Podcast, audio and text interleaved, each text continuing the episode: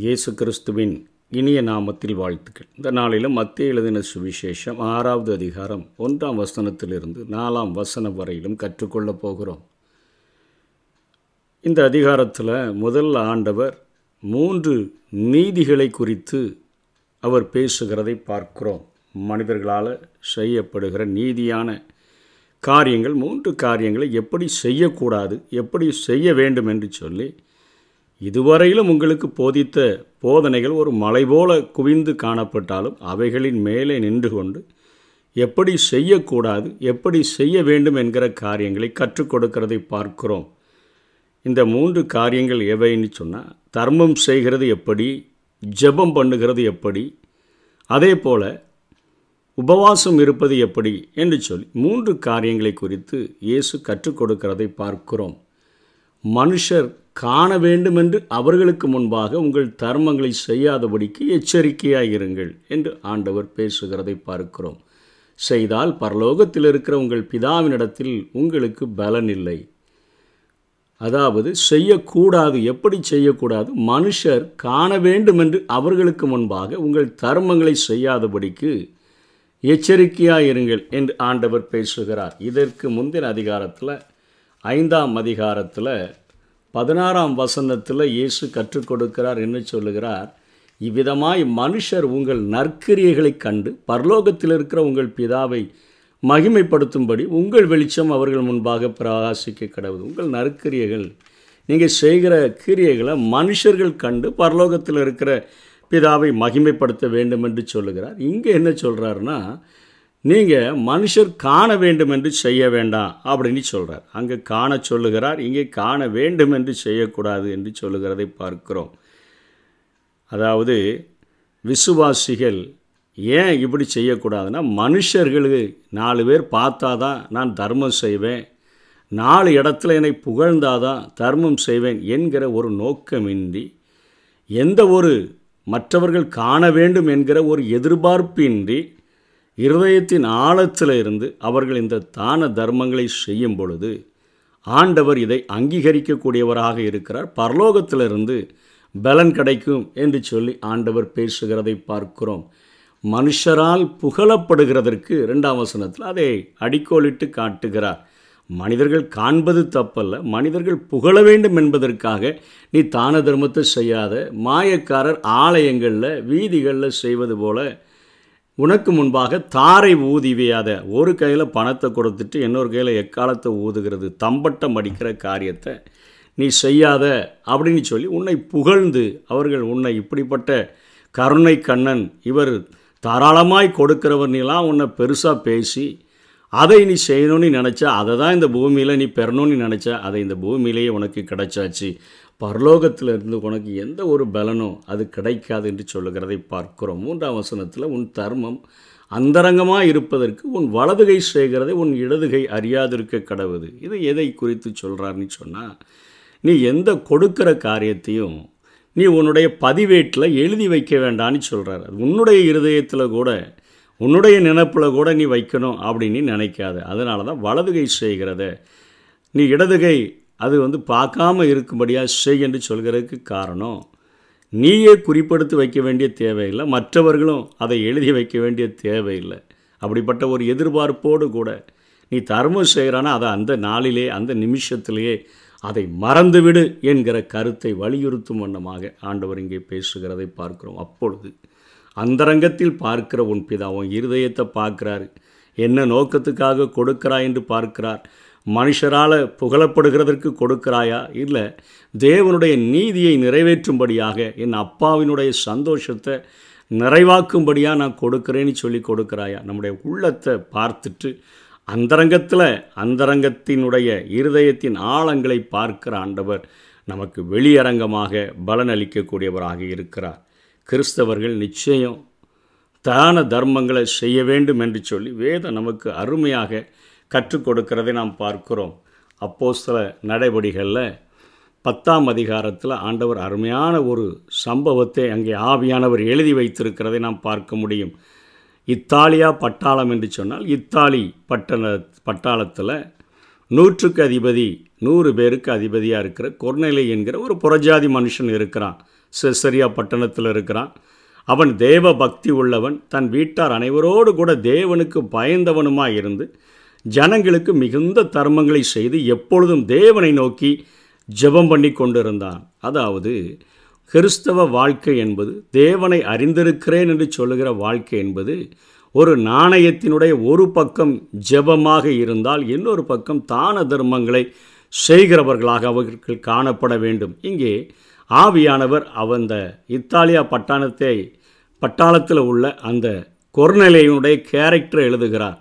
அவன் மிகுந்த தர்மங்களை செய்து தேவனை நோக்கி ஜெபம் பண்ணி கொண்டிருந்தான். பகலில் ஏறக்குறைய ஒன்பதாம் மணி நேரத்தில் தேவனுடைய தூதன் தன்னிடத்தில் வரவும் கொர்நிலைவே என்று அழைக்கவும் பிரத்யட்சமாய் தரிசனம் கண்டு அவனை உற்று பார்த்து பயந்து ஆண்டவரே என்ன? என்றான். அப்பொழுது அவன் உன் ஜெபங்களும் உன் தர்மங்களும் தேவனுக்கு நினைப்பூட்டுதலாக அவர் சந்ததியில் சந்நிதியில் வந்து எட்டி இருக்கிறது ரெண்டு காரியங்களையும் குறித்து அங்கே தேவதூதன் பேசுகிறதை பார்க்கிறோம்.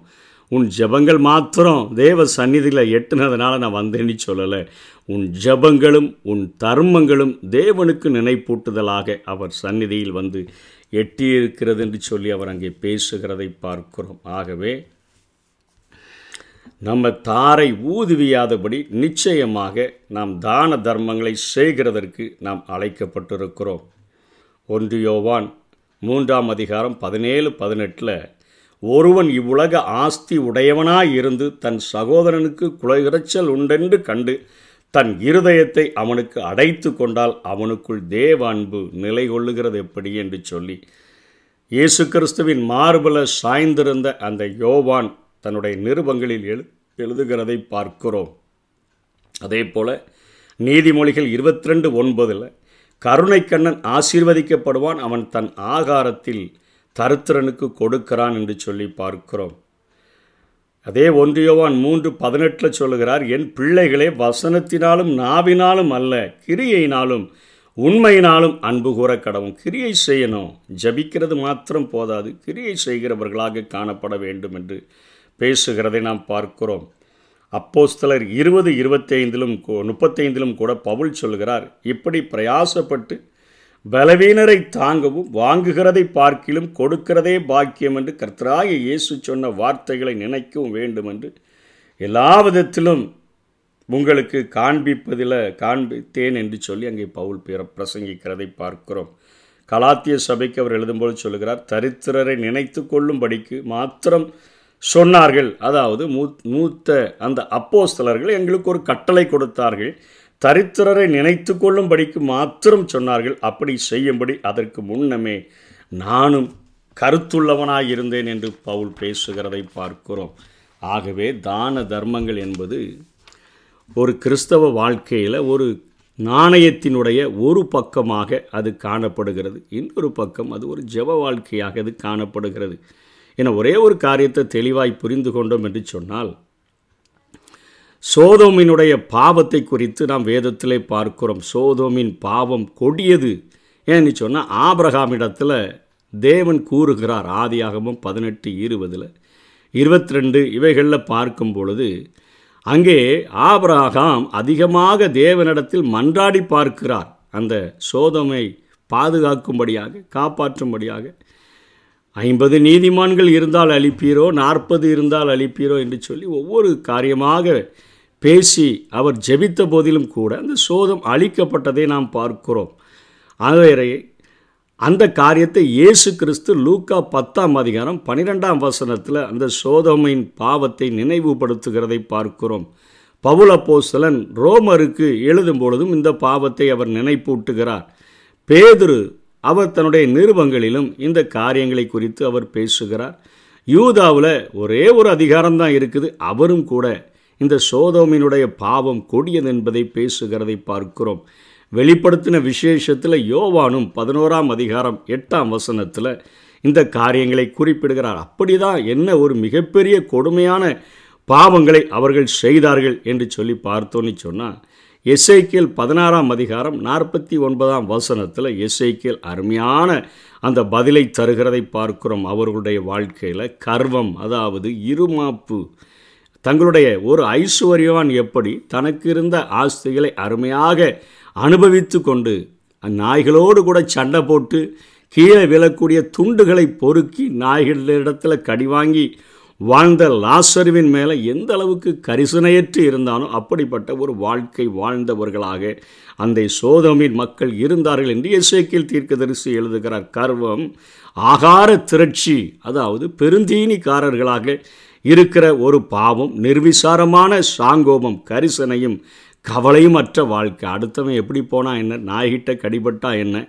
அவனுக்கு துண்டு கிடைச்சா என்ன? கிடைக்காம போனா என்ன? என்னுடைய வயிறு திருப்தியாக நிரம்ப வேண்டும் என்று சொல்லி எப்படி ஒருவனுடைய நிலம் நன்றாய் விளைந்திருந்த பொழுது என் ஆத்துமாவே புசித்து குடித்து அநேக நாட்கள் நீ இளைப்பாருன்னு சொன்னாரோ அதே காரியத்தை செய்கிறது போலத்தான் அவர்கள் காணப்பட்டபடியினால். அன்றும் தொடர்ந்து சொல்லுகிறார்.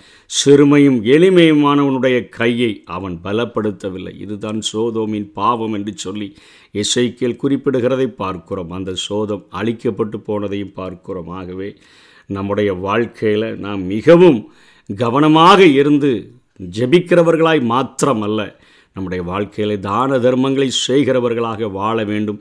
எப்படி செய்யக்கூடாது எப்படி செய்ய வேண்டும் என்று சொல்லி ஆண்டவர் கற்றுக் கொடுத்திருக்கிறார். யோவான் பனிரெண்டு இருபத்தி ஆறில் ஒருவன் எனக்கு ஊழியம் செய்தால் அவனை பிதாவானவர் கனம் பண்ணுவார். அப்படிப்பட்ட பலன் நமக்கு உண்டாகும். ரெண்டு குருந்தியர் பத்து பதினெட்டில் தன்னைத்தான் புகழுகிறவன் உத்தமன் அல்ல. நம்மளே ஆள வச்சு சொல்லி நம்மை குறித்து புகழச் சொல்லுகிறதற்கும் மனிதர்களுடைய வாயில் புகழை எதிர்பார்க்கிறதற்கும் அப்படிப்பட்ட ஒரு எதிர்பார்ப்பினால் நம் உத்தமர்களாய் மாறப்போகிறதில்ல. கர்த்தரால் புகழப்படுகிறவனே உத்தமன். அப்படிப்பட்ட ஒரு பாக்கியமுள்ள வாழ்க்கையை வாஞ்சிப்போம். கர்த்தர் தாமே நம்மை ஆசீர்வதிப்பாராக. ஆமே கொர்நேலியு தான தர்மங்கள் ஒரு தூதனை கொண்டு குடும்பத்தையும் நண்பர்களையும் ரட்சித்து அபிஷேகித்தீரே. அவன் குடும்பத்தையும் நண்பர்களையும் ரட்சித்து அபிஷேகித்தீரே. நினைவு கூறும் தெய்வமே நன்றி. நிம்மதி தருபவரே நன்றி.